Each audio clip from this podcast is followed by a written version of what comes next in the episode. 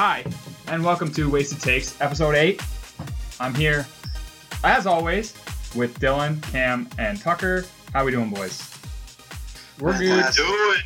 Sorry again about the delay uh, this week. Uh, we had some unforeseen problems uh, with getting everybody together, but we're here now, and uh, we're ready to jump right into it. So, um, our forbidden topic this week: football. Football's over. Football's gone. I feel empty inside, but hey, we're we just got to move on. We got to prove that we're versatile podcasters. So if you talk football, you're taking a drink. Um, our winners and our losers. So for our winners, some big Oscar picks. The Oscars were this weekend. A couple weekends ago, we talked about Oscars. Uh, Cam, you had Brad uh, winning uh, Best Supporting Actor. I think we might have all, but you were the one who kind of brought it up. So uh, big victory for you there. Appreciate that. Didn't see the movie. It's a good movie though. It, it was a good movie. Um, and then Joaquin Phoenix, we all had winning Best Actor. So uh, big win there. Um, Tucker won uh, Wasted Take of the Week on Twitter, saying the Pats shouldn't pay Brady. I hate that. I expect you to get some hate for that. Shocked. Shocked I didn't get hate for that. Again, like we said last week, maybe people are voting on their like least favorite take because maybe that was it. I think people just know the smart decision there. Um, and then uh, this week, Taysom Hill made news by saying he wants to be the franchise quarterback, whether that be in New Orleans or anywhere else. So, uh, uh, Tucker, you brought him up way back in episode two, I believe it was, for our quarterbacks that could go on to another team to start. So you must be feeling pretty good about that one paying off. I am, and I found out something shocking about Taysom Hill today. How old do you think Taysom Hill is? I don't know, like 26? 26. 26, 26. He's 30 years old.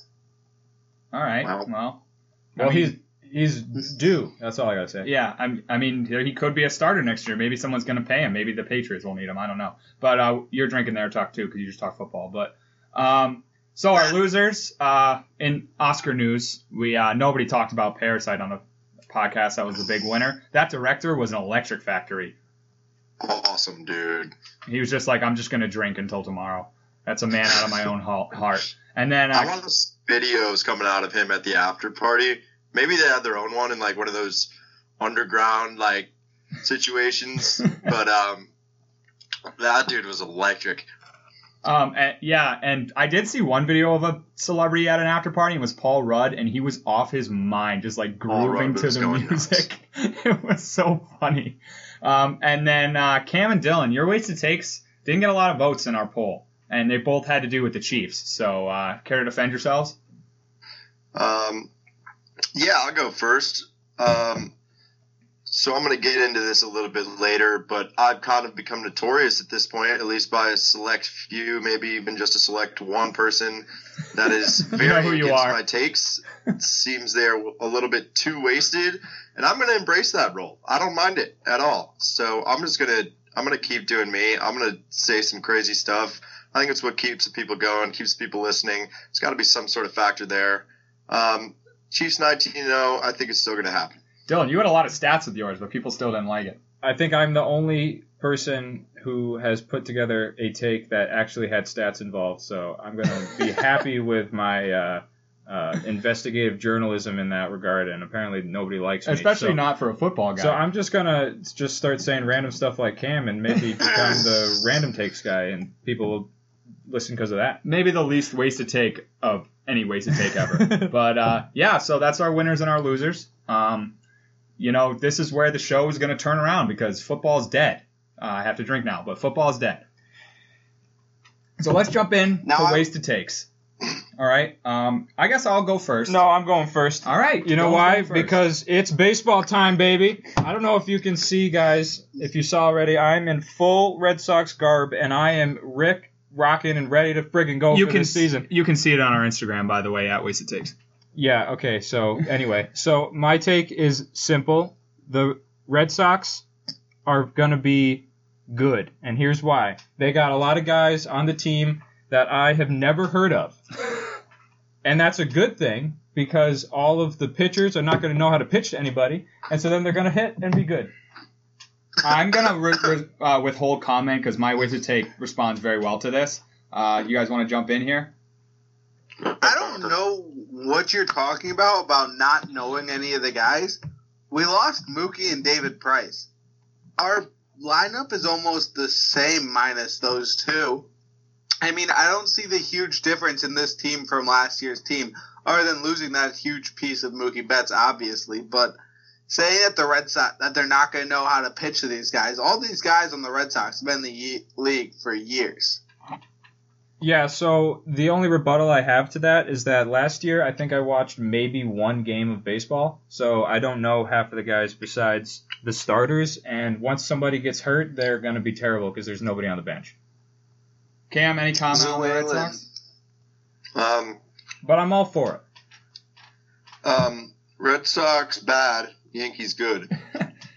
All right, so let me jump into my ways take because it, it goes hand in hand with this, so we can just have a general debate about it. But I think that the Boston Celtics are the next, the only team that are going to be a contender for a championship in the next, I don't know, 15, 20 years.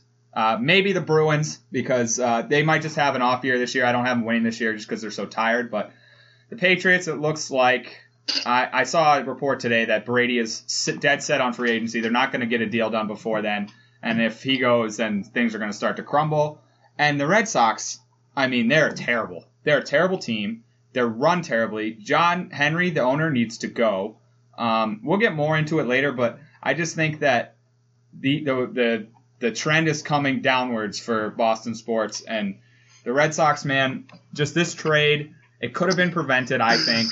Uh, like I said, we'll talk more about it, but I just think that it's a it's a dark time to be a Boston fan, and I think that the Red Sox are maybe the worst, going to be the worst team in Boston for I don't know 50 years. I think they just screwed themselves over here.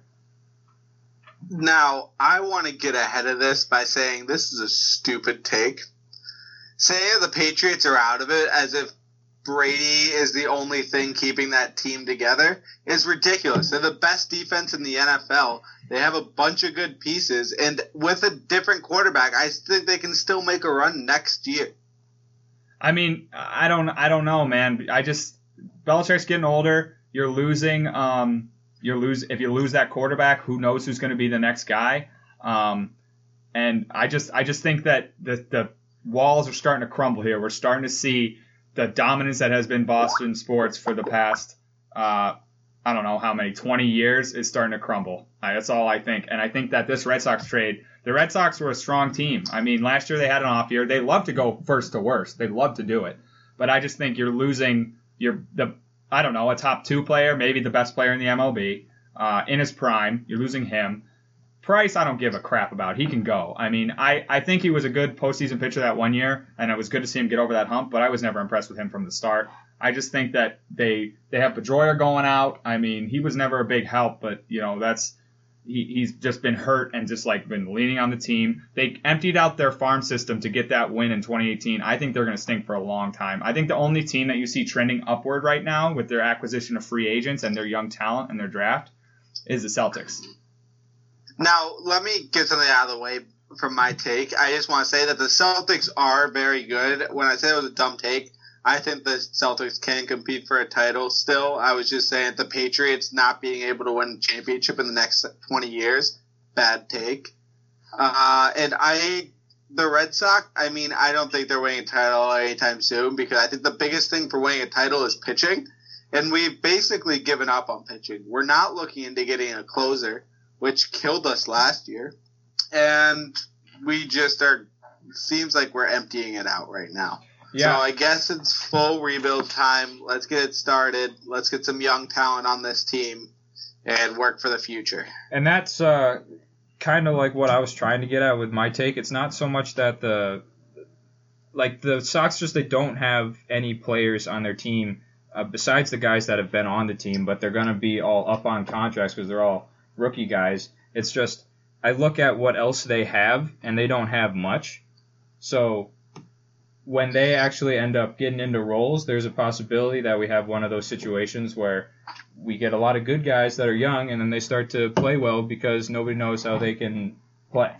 Cam, uh, the day you've been waiting for, possibly the downfall of all Boston sports. Uh, what do you got to say on the matter? So first, I'll touch on the fact that Uh, you're wearing Bruins, Patriots, Dylan's wearing Red Sox, and we got no green over there in the McNinch household. Um, so you're, you're saying the best Boston team is the Celtics, but you got no love for them. That's what I see. Um, to That's get the a little point. analytical, uh, the Celtics are not going to be. they- They'll be contenders. I don't think they'll be a consistent championship sports team because they don't have a star. They don't have a proven guy that is taking reins of that team. Um, if you look back at the previous 15, 20 years, LeBron, Curry, Dirk, Tim Duncan, Shaq, D Wade, both of them, Kobe, Paul Pierce with the big three. The Celtics have a bunch of B plus, couple A minus guys, but they don't have that one guy that can lead the team to victory. Um, the last team I can think of that did it is maybe the Pistons, and I couldn't tell you what year that was. Maybe the 03 maybe. What? what? The Kings? I don't know what year that was either, but I know they won a championship somewhere in there. Yeah, so I think I think the Celtics are good. Don't get me wrong. Um, they play well together. I think until they can prove that they have a leader out there, um, whether it's Tatum or Kemba Walker or even Jaylen Brown's playing well. Um, fun fact: Celtics are my least or my favorite team from Boston. I actually don't have a problem with the Celtics. I like the Celtics. So um, Wow, I didn't if know it's that. gonna be if it's gonna be one of the Boston teams, why not the Celtics? I don't mind the take. I just don't think that they have it to be the next dynasty or to even win more than a championship. Let me just give a quick rebuttal on my attire, and uh, just because I don't think they're going to be necessarily good anymore doesn't mean I'm not going to support them. That's what being a loyal Boston fan's all about. Do all you right, see my outfit? That's exactly what I'm talking about. we are going to be here in the dark times because they were there for us, you know, when we needed them. All right, Cam, what's we your had the greatest childhood of all time. Exactly, exactly. What's your wasted take, Cam? As you guys may or may not know, the Mets are trying to sell the team, as the Red Sox should do. But the Mets have been struggling year in and year out. The management, the owners decided that it's time to let it go.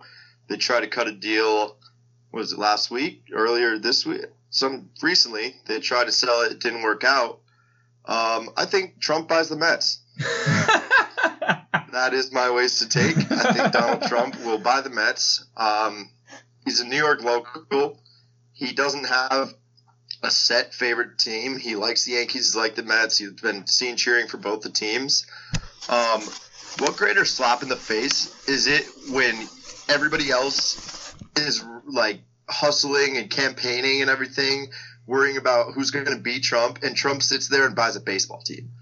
Well, there is precedent to this. I mean, um, George Bush, uh, uh, George W. Bush, was part of the ownership group of the Texas Rangers, I believe, before he became president. So, I mean, it, I might up his approval rating if he turns the team around. I mean, I thought, I, I think we want to try to stay away from politics as much as possible.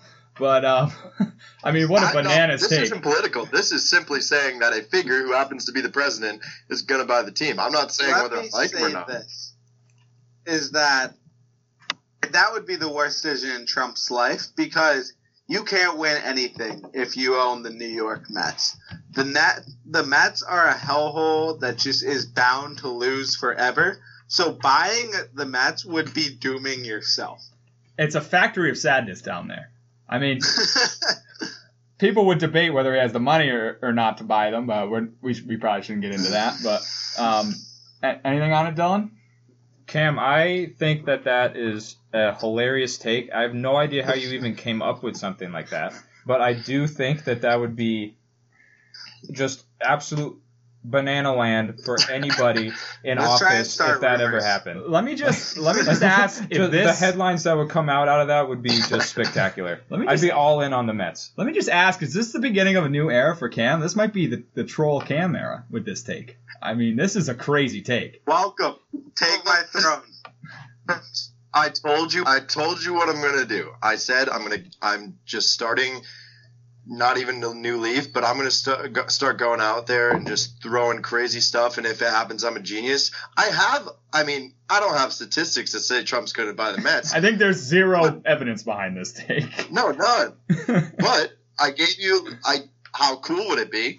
One, how his his mindset and and what's the word um, cockiness uh, to just go out and buy a baseball team. One, while everyone is in the midst of campaigning.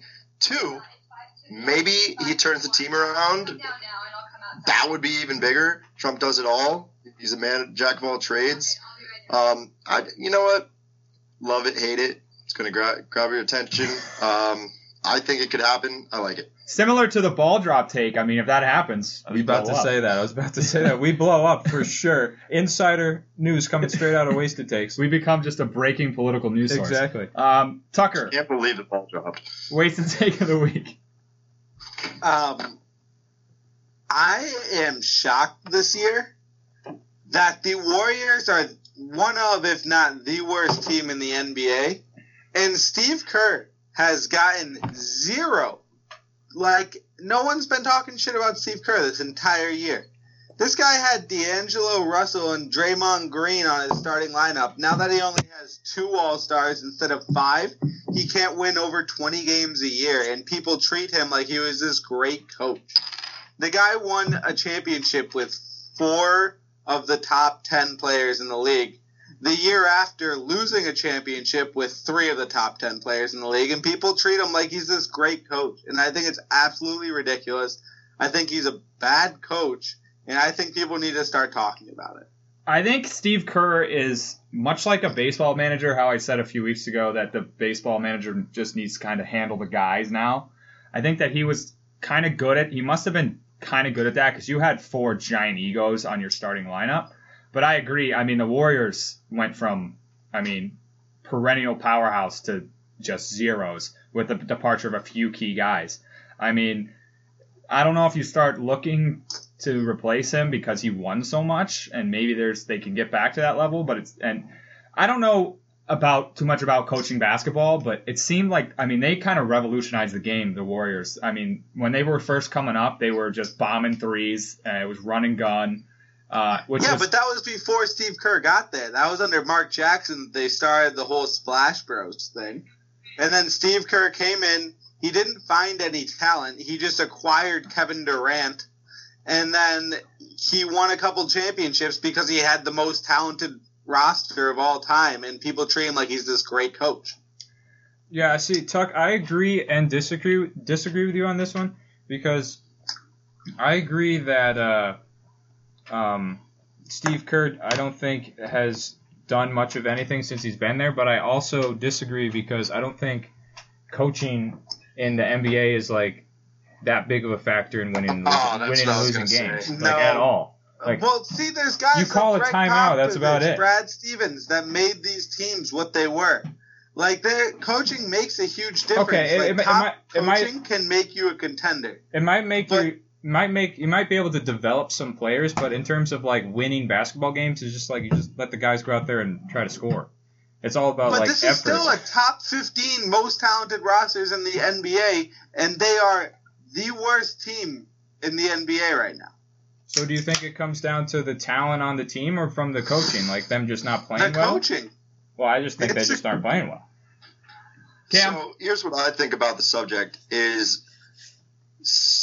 it it is Steve Kerr's fault, and it isn't. I think having the luxury of so much talent on your team for the past five years has forced him to think that he doesn't really have to coach.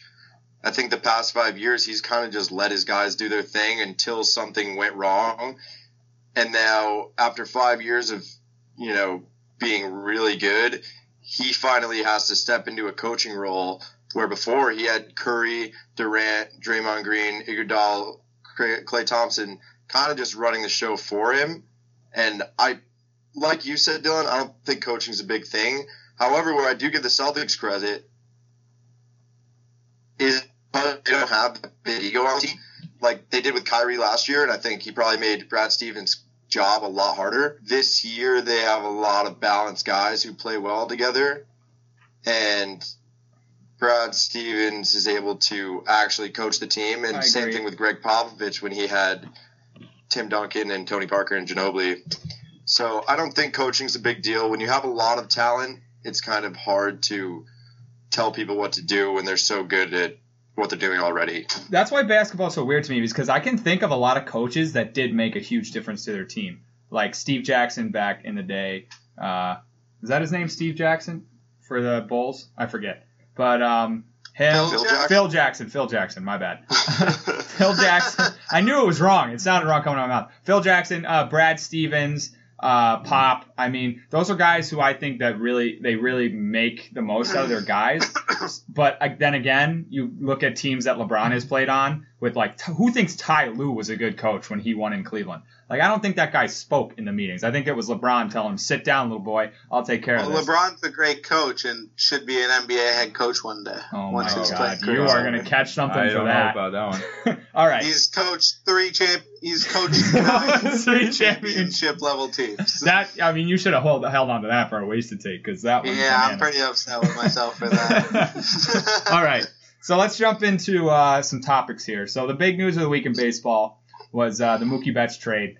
The Sox sending uh, Betts and Price away to the Dodgers for some no names. I mean, Verdugo, uh, some guy named Jeter, first name Jeter. Um, I don't That's a even know. crazy one. I like. I kind of like that one.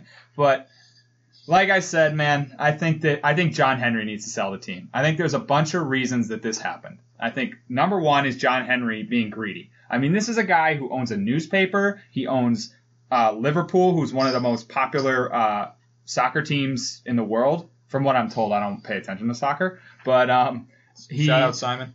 I mean, he and he just doesn't want to pay to get over to get under the luxury tax. And the problem with me for that is the Red Sox are a top three team in the MLB in terms of making money. I mean, I think it's the Yankees number one, the Dodgers number two, the Sox number three. You go to Fenway, you have to pay twenty dollars for a beer. You have to pay five hundred dollars for seats. I mean, it's bananas. You have it's so overpriced. If he wants to play this luxury tax game, then he needs to start lowering ticket prices, not raising them. There was a report uh, right after the season ended, after a, an abysmal year for the Sox, that he's raising ticket prices. He needs to go, man. He is my least favorite owner in Boston. He's a he's and he's he's like then like he. I'm trying to think of the word. He Puppeteer. hates other teams. So he writes. He has his writers at the Boston at the Boston Globe write hit pieces on the Patriots. I know I'm drinking after this, but all the time. You never see anything bad about the Sox coming out of the Globe. Um, all right. Another thing is Dombrowski. Now I know you and you and I disagree on this, Tucker. Um, but Dombrowski is the main reason this happened. He sold his soul for that championship in 18, and while I appreciate that championship, he traded away all our assets. He gave guys big, big money. I mean, you you got you're paying Eovaldi, who maybe had, you know, a couple good pitching performances in the offseason. You're paying him that much money. I don't think he's that good. Yeah, the postseason, excuse me. I don't think he's good enough to warrant that money. Um, he's paying Chris Sale a giant deal, and while I love Chris Sale, he's on the downturn. I mean, he's getting hurt all the time. He's he's starting to slack. If you could have maybe let him go, let him walk after that championship, I don't know if I would have been upset with that. But I think number one offender is John Henry. Number two is um, Dombrowski, and now we've just lost a generational talent. I hate to, I shudder to think, but maybe the next Babe Ruth trade with this Oh, because I don't see them doing well in the future. I don't know about this Chaim. six years. I don't know about this Chaim Bloom guy. I really don't know about him. So Tucker, I know you disagree with some things, so I'll let you jump in here. Yeah, I am the number one person on trading someone away a year too early rather than a year too late and not giving the guy a huge contract. I always say pay a lot of good players over one great player. I just think teams that have the top player and the top paid player in the NFL in sports don't win championships. You'll see that with Mike Trout, not even a playoff contender. Bryce Harper, not even a playoff contender. Manny Machado, not even a playoff contender. We pay him that much money.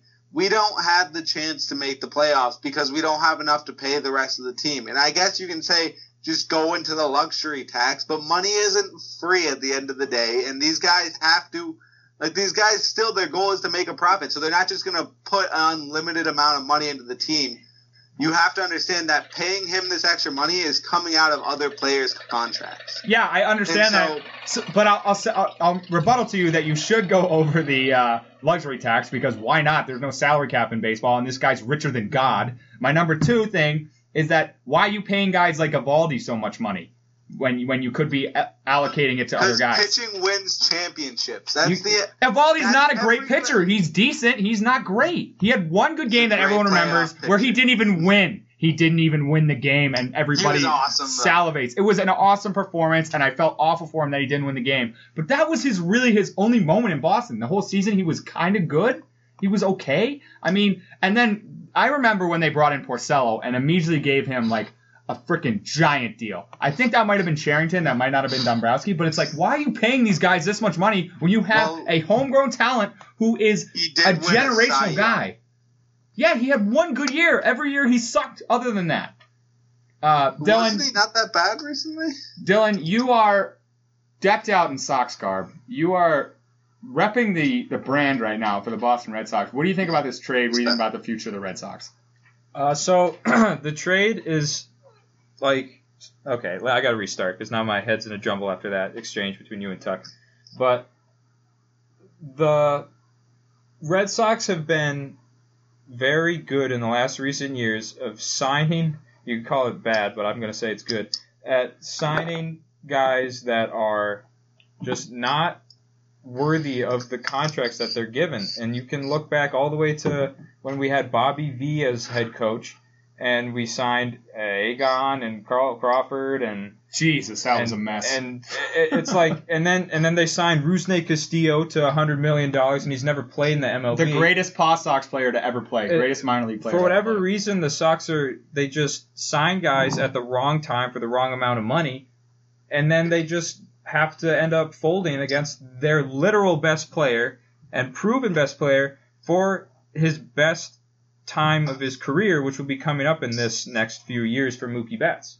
So why do we not pay the players at their best and end up paying, like you said with Chris Sale, players that are going to be like good for maybe a couple years, but then this is their last hurrah kind of after those few years because every player gets one big contract in their career and this was Mookie Betts's one big contract coming up next contract. Everybody gets that middle contract that's like four or five years worth of shit ton of money if they're a really good player. And we seem to like not sign that contract and decide to sign the contract after when they're like gonna be maybe good and then bad afterwards People are saying that the Sox are going to re-sign Mookie next year. That's not going to happen. There's zero chance that happens. No. I mean, they're No, so I- stingy with no. money. No. Uh, Cam, I know this is a very Boston-heavy subject, so, but uh, it looks like the Yankees are lined up for a wide open division this year. I mean, no real contenders in the AL East, I'd say. Um, I don't really know much about the Jays and the Rays, but it seems like the Orioles have been bad forever. Um, what do you think about this trade? So I'm a little in the dark. Like um, I'm feeling a little like Dylan during football season. Here you go, a drink. Get it in you. I'm drinking Cabernet Sauvignon, by the way. Very classy. It's classy. a new one, what vineyard but It was Pinot Noir, Cam. it is Pinot Noir. I was just told by my uh, my here. It is Pinot Noir. She usually gets Cab Sav. Anyway, what, what year um, do you have a label it's probably 2019. 2019. Oh, Yeah, that's- That's a cheap. good one. That's a Dirt good year. That's a It's a great, great year. year. Great bucks. All right, Cam. Uh, anyway, um, yeah, I think this trade was was great for the Dodgers. Dodgers been trying to get one for a while now. I think we're going to see a lot of Yankees Dodgers World Series in the next five years, ten years. At least that's what I'm hoping for. Um, AL East, you're right. It's not looking great. The Rays can pitch. Um, that dude pitched the crazy backwards curveball last year. Unreal. You remember that one? I don't. I don't remember that. I did rem- I Yeah. remember. crazy. Um, yeah, I I'm a big fan of the trade. So So from a Dodgers perspective, I agree. I mean, they're getting a you know world-ending talent in Mookie Betts. I think David Price is going to drop off in the next couple of years. He probably won't be. No, David Price is going to go to the NL and just pitch 200 innings and have a billion strikeouts and win like 15 games. Yeah, it's just- no, I feel like it's gonna actually kinda happen. agree with It's- Dylan. I- I Just don't- because we trade him I- means that he's gonna have a great. Yeah, year. he'll probably turn into the postseason like greatest of all time. He'll just throw like four no hitters in the postseason. But um, in terms of the Dodgers, I just don't see the Dodgers as I think they are kind of cursed. I don't know what's wrong with them. Clayton Kershaw in the playoffs is a mess. I mean, they just don't know. can't seem They might have no one cheating against them this year. That's I guess that's true, but it's just like the Dodgers have had a tough go of it, and I think if you get a Yankees Dodgers uh, series, that one's over in five, four or five. I just think I got the Yankees as my World Series champion this year. They finally picked up a really really good starting pitcher. They have the hitting. Another example of a team that a giant market, a, a team that brings in buckets of money. I don't know what ticket prices are or what this deal is at Yankee Stadium. I've never been to a game there. You've been, right? Haven't you, Dylan? No, you went to a soccer I went game to there. an MLS game there. Yeah. Favorite MLS teams out of uh, New York? No, it's not. Go Revolution, baby. um, but uh, they're a team that just throws down money at guys, and they're just getting better and better. They signed Giancarlo Stan to that mega deal. They signed Gerrit Cole to a giant deal. I mean, they have Aaron Judge. It just seems like the Yankees are getting stronger, and the Red Sox are just getting weaker. But I just I hate this trade. Mookie was such a great player, and I'm really gonna be sad. He might stay in LA. I don't know where he's gonna go next year. I don't think it's gonna be Boston, but. Um, staying on the topic of the MLB, eh, do you want to jump in, Tuck? I just wanted to say that the Tampa Bay Rays currently have a higher chance of making the World Series than the Red Sox. Eh, I mean, Well, the Rays aren't bad. no, they, they made it to playoffs last year, but Yeah. Chaim Bloom, the GM of the Red Sox, put out a statement um, saying like we're going to be competitive in the 2020 season. We fully intend to make a playoff run. What are you talking about, guy? This is clearly a rebuild mode. Like, well, I mean, you have to say that. I hate it though. It's so fake. It's It's, like- like everybody read through it. He got he got destroyed in the replies on Twitter. But what a joke. I mean, ugh. I, I'm thinking about boycotting the Red Sox season. I might just become a full fledged Cub, Cubs fan in 2020. Well, this is this is why I'm all in on the Sox because you gotta love your team when they're not very good. And I, like I said last year, the year after they won, I was a bad fan and I didn't watch barely any baseball. And now I feel bad for myself and I blame myself for the Mookie Betts trade. And now I'm back this year to keep the team on board. Well, last year I was I stayed with the Red Sox even though they weren't very good. They're but this year they're clearly not making an effort. I mean, they're not. They're getting rid of good guys. What- You Well, had him they- under contract. I understand he was going to leave, but why not just hold on to him for another year? Yeah, I don't I like. You still have a solid base. You have JD Martinez. You have Chris Sale. I mean, you you have Benintendi. You have X Man who had a breakout year. You had Devers who was really starting to get good. Why not just hold him on to him for one more year? But let's talk about the MLB in general. Um, notice how we're sticking away from football. I'll drink. But the MLB in general, there's some rule changes that have been. Uh, I don't know if they've been accepted or just proposed, but it has to do with the playoffs. Dylan, I think you know a little bit more about it than I do on this subject. So I'll let you pull it up and break it down. Basically, what it comes down to is I think they're adding teams to the playoffs, and I'll just say that aspect of it I hate. I think they want to add, make it a 17 playoff, and that's just going to put so much of the league in the playoffs. It's like, what even is the point? You got you got the rules there, Dill? Yeah, the thing here is that they're saying seven teams from each league make the postseason, postseason so that's NL and AL. Um, teams with the best record in each league will uh, will get wild card round buys, while other two other division winners and top wild card team host all games of three game series in a wild card round. So essentially, there's a lot of postseason baseball to be played. So it's like sure, get more people in, more teams in, give more teams a chance, but how long is the season going to run? Yeah. Um, what it comes down to for me is that I've always been a stickler about expanding the playoffs. Uh, I know they talk about it in football all the time. I got a drink now, but um, I just I think that there's too many. If you have it too many teams getting in, it's like what's the point? It's like these are supposed to be the best teams in the league, but now you're letting in teams that maybe don't deserve to be there, and who knows if they'll win or not. But uh, Tucker, what do you think of the rule changes? I love it. Anything for more teams in the playoffs, I'm for. I think the NBA has the best playoff format, and NHL is also eight teams. And I, I mean, NHL playoffs are one of the greatest playoffs in sports. It comes from like teams like the St. Louis Blues to be able to make a run in the playoffs, which is exciting. Th- like exciting, like having teams that weren't like great all year, being able to make playoffs, like teams that maybe got together in the second half still having a chance. It makes for more competitive baseball down the stretch, I think. And it also makes for just better playoff baseball because I mean I everyone likes an underdog story. Cam? I think I agree with you, Tucker. Um, not so much the more teams, the better. But if you're in a sport where there's 162 games, I don't think that only letting what is it six in on each side right now. Four, five. Six, five, Five. Five. five with the wild card game. Yeah, I don't think letting only that amount of people in is fair necessarily because, like you said, at the say a team starts really bad and makes a comeback at the end of the season it just wasn't enough, but they're playing the hot they're the hottest team in baseball at the time.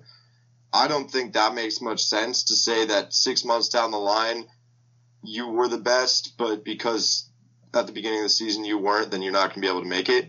So it's kind of like fantasy, our fantasy football league in a sense. Hold on one sec. Yeah, he's got a drink. I had a drink. also, Trey, you didn't drink for that. I did. I just did. What are you gonna- talking about? I just took a huge swig. I'll take another one. Why not? Let's do it. All right, cool. Um, so one of our big uh, arguments in fantasy is whether points for or record should be the tiebreaker, and saying that record should be the tiebreaker is kind of like not allowing the teams that had the sec- the second half run to be in the playoffs. That's why I was on the side of, of record, by the way, because I'm against allowing more teams in the playoffs. But go ahead. Right. So it's kind of like that in the sense where, you know, hot teams may not make it because they weren't great at the beginning, but they stepped it up when it mattered. Um, go ahead, put seven in there. I think it'll make it a little more interesting. Even cut down the regular season. I don't know if Yeah. that's been question. That's We the- were just talking about that before we started recording when we were going over stuff. But um, we were saying how now with this playoff, I mean, is it going to go into mid-November? Uh, is it not going to be October baseball anymore, like the Fall Classic? But I think what they should do is cut down the regular season if they want to do this, end it in August, and then have the entire fall be playoff baseball. Uh, what do you guys think about that? So I think in principle, everything that you said about shortening the season and the playoffs, making it uh, more kind of like the NBA or the NHL, is definitely a great thing for the league, and it probably would make more money because there's more entertainment value. And it's, it, but it's the age-old question with baseball. It's like, do you break the tradition? And it's just so hard for people to get behind breaking the tradition in baseball. it very much is like an old timer sport. I mean, you guys see you see guys freaking out about bat flips all the time. But uh, Tucker, you got any any ideas on the on the uh, changing of the season or anything?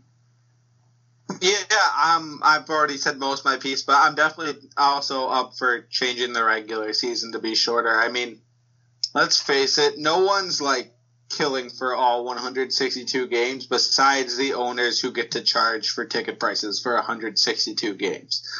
Like, I promise you, the players don't enjoy playing the 162 plus playoffs, and you know the fans aren't really watching all the games. So I'd say shorten the season, make the playoffs longer is better for the game. Yeah, Yeah. That, that's the thing, Tuck, is that um, I don't know if the if it's worth more money because the production cost for each game is so ridiculously high. Of course, they make all the ticket prices and everything, but in terms of people actually engaging in the season, if you had less games, I feel like more people would watch more of the games. I agree. know I what I agree mean? with that. So my my thing is like, what if you had a situation where uh, each team played five games a week always, and maybe they had some weeks where they only played four, and in that way they would make it so each pitcher, if you have a five man rotation, would pitch once every week, and they'd break for six days because it seems like baseball is coming to the point where every single pitch of every single game is so high intensity on everybody's body. uh, Just talking about the pitchers, that they need those breaks, and then they need to be at their best the next time they pitch.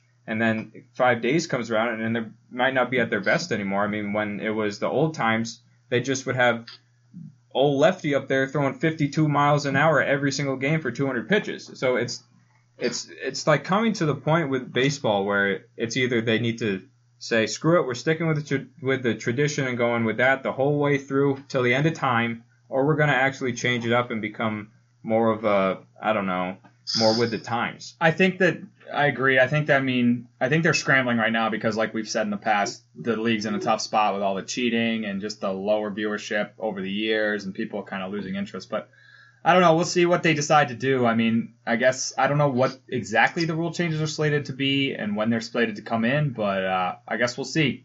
So in other league uh, things, uh, the NBA uh, they just had their trade deadline. Um, now there was some uh, typical NBA drama about this trade deadline. We saw some drama with uh, Andre Iguodala. I believe he was on the Grizzlies, um, and he was like trade me to a contender, and then Ja Morant got all pissed off, and then Steph Curry clapped back at him with an Instagram picture. Uh, just basically Andre Iguodala wanting to ring chase and people being upset about it. Uh, Cam, you jumped up when I brought up this topic. So, any thoughts on the NBA trade deadline and any of the drama? Well, as you may or may not know, I am a Heat fan.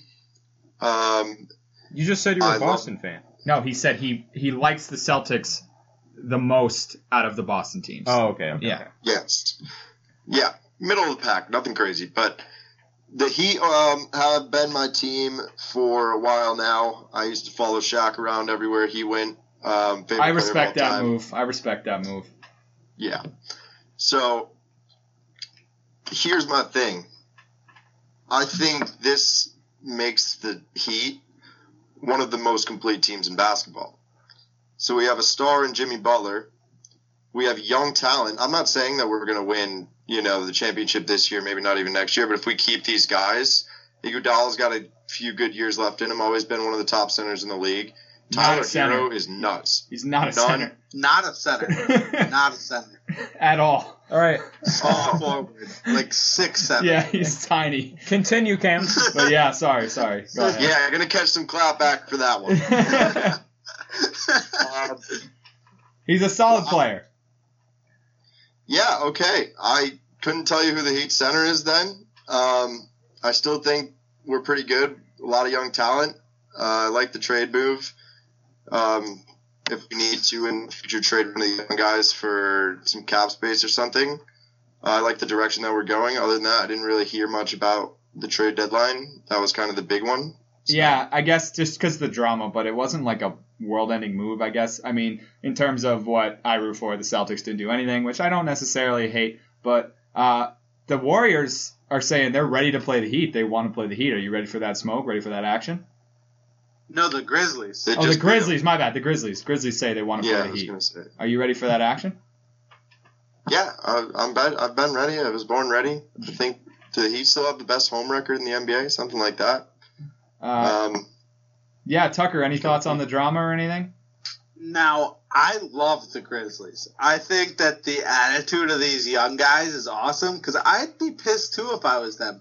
There's a guy that got traded to your team and said, I don't want to play with these guys. They're not good enough to play for me because he was a backup on a team that won a title. Congratulations on being a backup. Like, so was JaVale McGee. Doesn't Well- mean that he was an all. Like, I'm sorry. Well, he was like, MVP of the has to stop series. Trading himself He was MVP like he's of a the top series. ten player in the league. Guess what? He got MVP when he was laying up because of his defensive effort against LeBron. When LeBron averaged 38 points per game, it was the worst MVP vote of all time. All right, uh, Dylan, you were we were talking about this before show too, and you were upset about uh, him not wanting to play for the Grizzlies. Basically saying like if you showed up for a job, you're supposed to do it. Am I right? Yeah, I just think that if you come in it with the attitude of you're so much better than the team or you're so much better than everybody else, and I'm just not going to play, it's just like such a terrible thing to do. And I, and it seems like that is that stuff happens in basketball, and that's why I always call the NBA is the NDA, the National Drama Association, because it's literally a drama TV show. I've been saying it since I was in high school. Since LeBron did his whole like, I'm gonna take my talents to South Beach. I was like, I'm out. This is a dumb organization. They play to the players, which is probably actually good because they make money because they can just like promote the crap out of their stars. But in terms of me personally, I'm more of the like wholesome player. I'm gonna do it for the team type Yeah, of a guy, yeah. and I just don't see that in I the was, NBA. I was gonna say I the reason you hate the NBA is because there's so many of these guys that are purely in it for a ring. When I don't hate- like- chasing.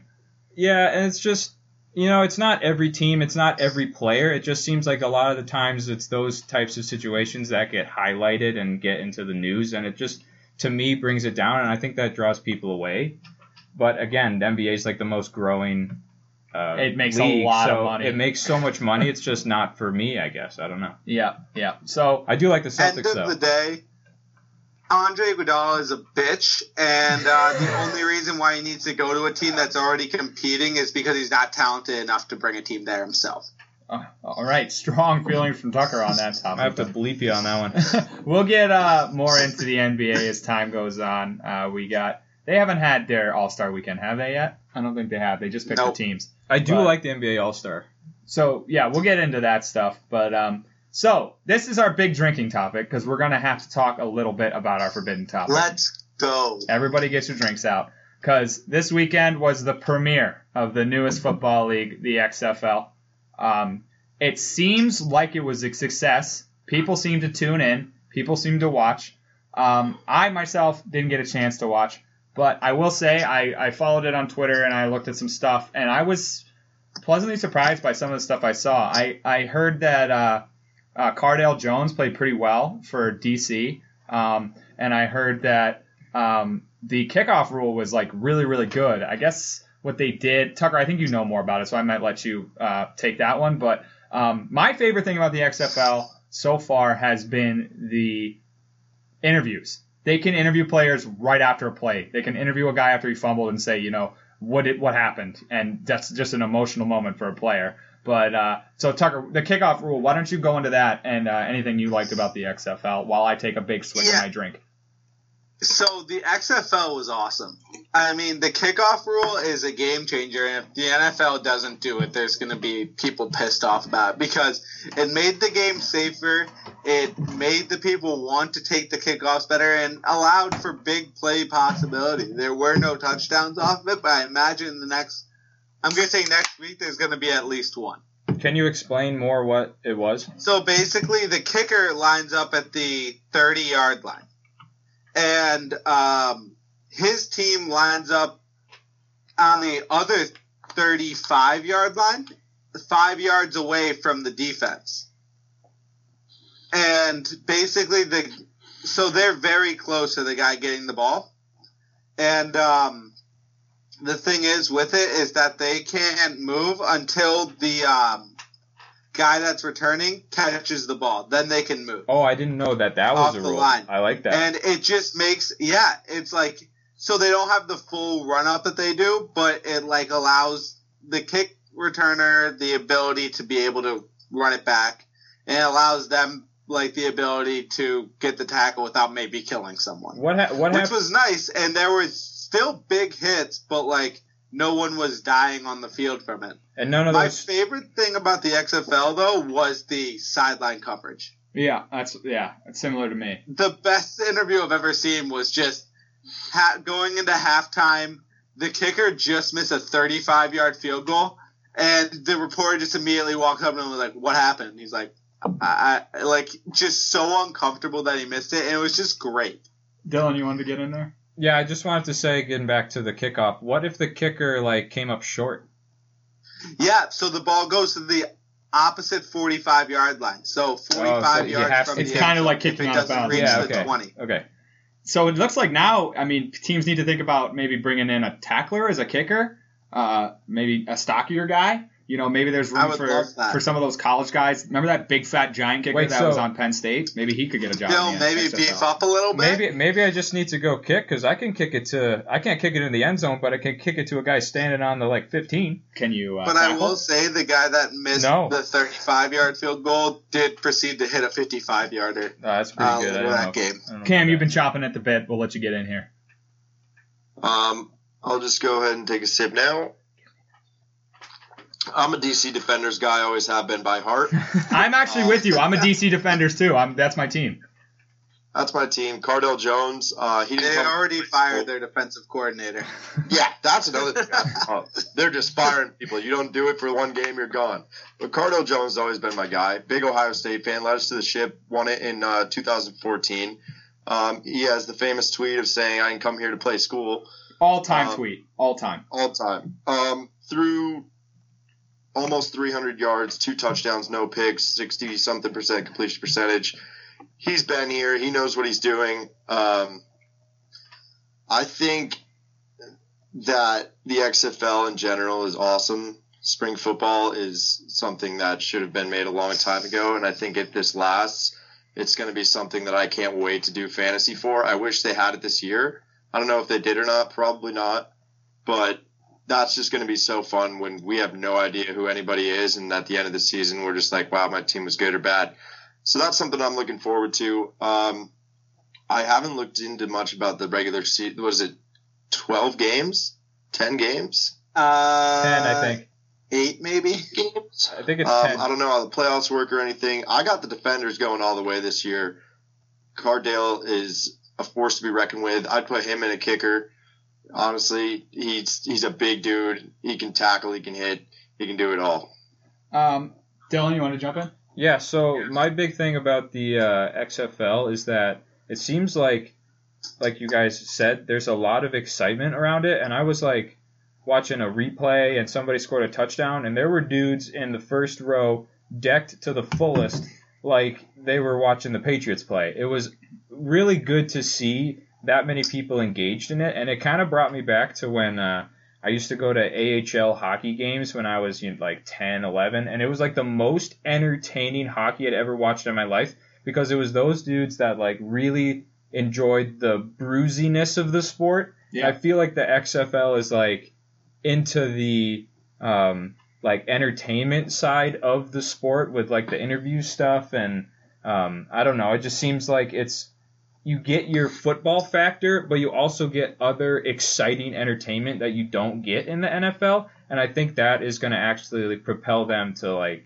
viewership going up and actually having people pay attention to it. Tucker, I know you're happy about this because it's just one more thing you can bet on, but uh, you got something else on it? Lost a good amount of money this week. Thought the overs were all locks. Three out of four lost. It wasn't great for me, but um, yeah. The only problem I will say with the XFL was the quarterback play. Other than Cardale, quarterback play was pretty mediocre. PJ They need to bring someone. They need to bring in some people. I don't know. Maybe if Taysom Hill doesn't get a starting contract this year, I'd say maybe take an XFL role for a year, show your stuff, get signed. I think that could be a future thing. Like backup quarterbacks move to the XFL for a year, show that they can start in the NFL, and then move back into the NFL. Yeah. Little maybe like an off-season training. I don't know. I, I don't I, I like want that. it to be completely separate, just a completely PJ different Walker, thing, never sorry. not Uh, associated. PJ Walker was another quarterback that played well. I yeah, just- I just wasn't impressed by the quarterbacks. I didn't. I don't think I watched. Maybe I didn't watch the entirety of that game, but they didn't hit the over for me, so they didn't play well. So my thing here is I remember when the AAF came out a few years ago, and it seemed like there was a lot of fervor uh, in the first week. It was really exciting again. Not as much as the XFL this week, but I still think this league is going to fail eventually. I think within maybe they'll go a full season, maybe two full seasons, unlike the AAF, which folded after I don't know six weeks.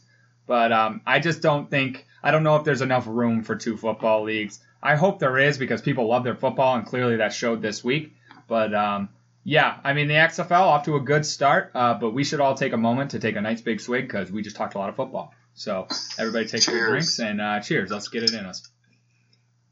So last round, I'd like to buy because uh, this week the in the esports world, the Overwatch League started back up again. Their third year Ben's gonna hate us. third year of going. Um, I know there's not a lot, a ton of interest um, bet- between traditional sports fans and uh, esports fans, but uh, I love esports. I love Overwatch. If you didn't know, Dylan Tucker and I are big gamers. We we play a lot of video games. Cam not as much. He rolled our, his eyes at us. But um, so uh, Dylan and I and our friend Chris got together and watched. Tucker watched. But uh, this is a legit league, man. Uh, the Boston team is owned by Robert Kraft, the same owner of the Patriots. Um, they have some legit like stuff going on. We were talking about the sponsors. They had Coke as a sponsor, Cheez It, Reese's. They had a bunch And of they, stuff. They were plugging it in left and right. I loved it. Yeah, I had to. Cam told me I had to drink because I brought up Robert Kraft. But, um, yeah. So esports in general, could they become a legit thing? Um, I know that I love watching the Overwatch League.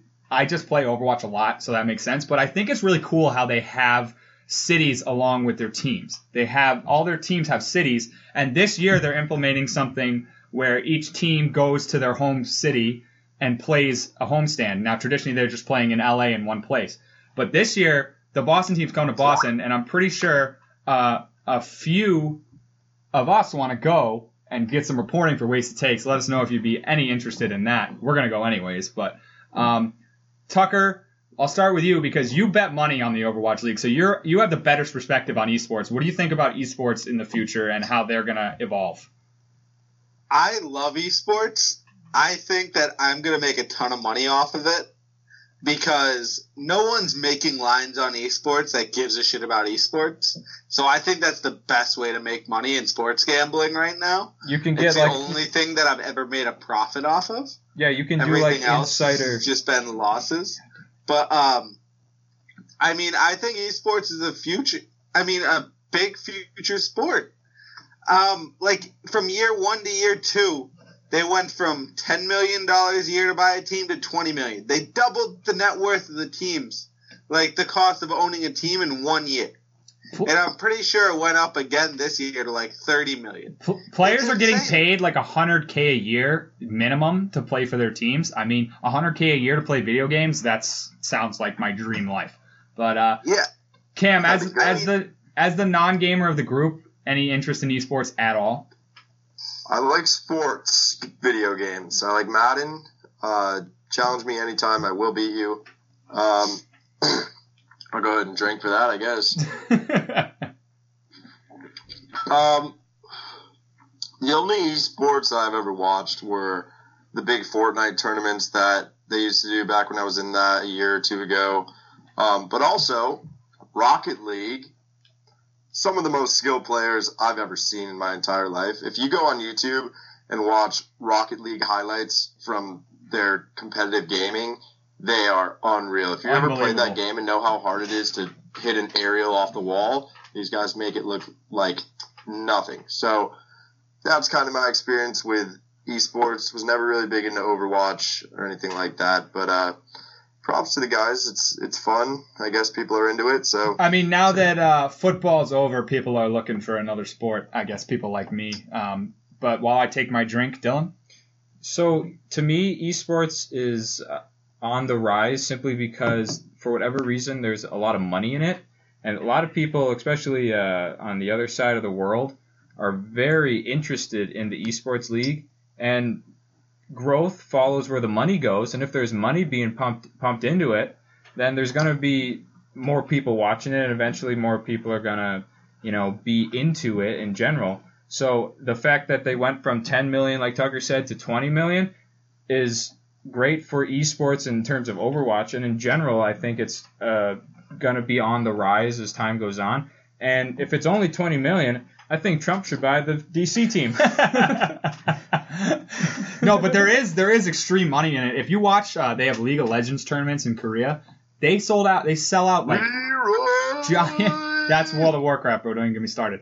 But uh, they sell out giant arenas, like no, giant it's, arenas. it's it's like kind of crazy to me to watch how into it they are because we're not as into it over here. yeah. But um, there's definitely money in it, and again, money will go where money yeah, they needs to watch go. that like so we watch ESPN over there. Back to Cam's point about sports games. There's actually the NBA has a league, uh, a 2K league, where they each team has their own team and they pick players. They have like a starting five. They just play it virtually, which is There's a pretty kid from crazy. Pittsfield on it. Is there really? I didn't know that. On one of the teams. let's yeah. get him on. I, I swear, saw we gotta him. think, get his name and we'll get him on the show. Future guest. Future guest possibility. Hey, if you're listening to this from Pittsfield and you play in the 2K league, uh, come on the show. But um, I'll find his name. all right. Well, uh, that's our show. I guess. Um, we saw a lot of growth this week, so we're happy with that. So keep listening, keep showing your friends. I know I talked to a guy at the bar. He was a big fan. Shout out Bear. Um, but that's our show. Um, we had some trouble this week, like I said, getting an episode out, so we'll be looking for guest hosts occasionally. If you have any interest in coming on the show, hit us up. We'd love to have you. Uh, just bring your hottest sports takes, your most wasted takes. Um, but that's episode eight. Uh, thanks, guys. I had a lot of fun. Thanks for getting wasted with us. See you next week. See ya. Go Sox!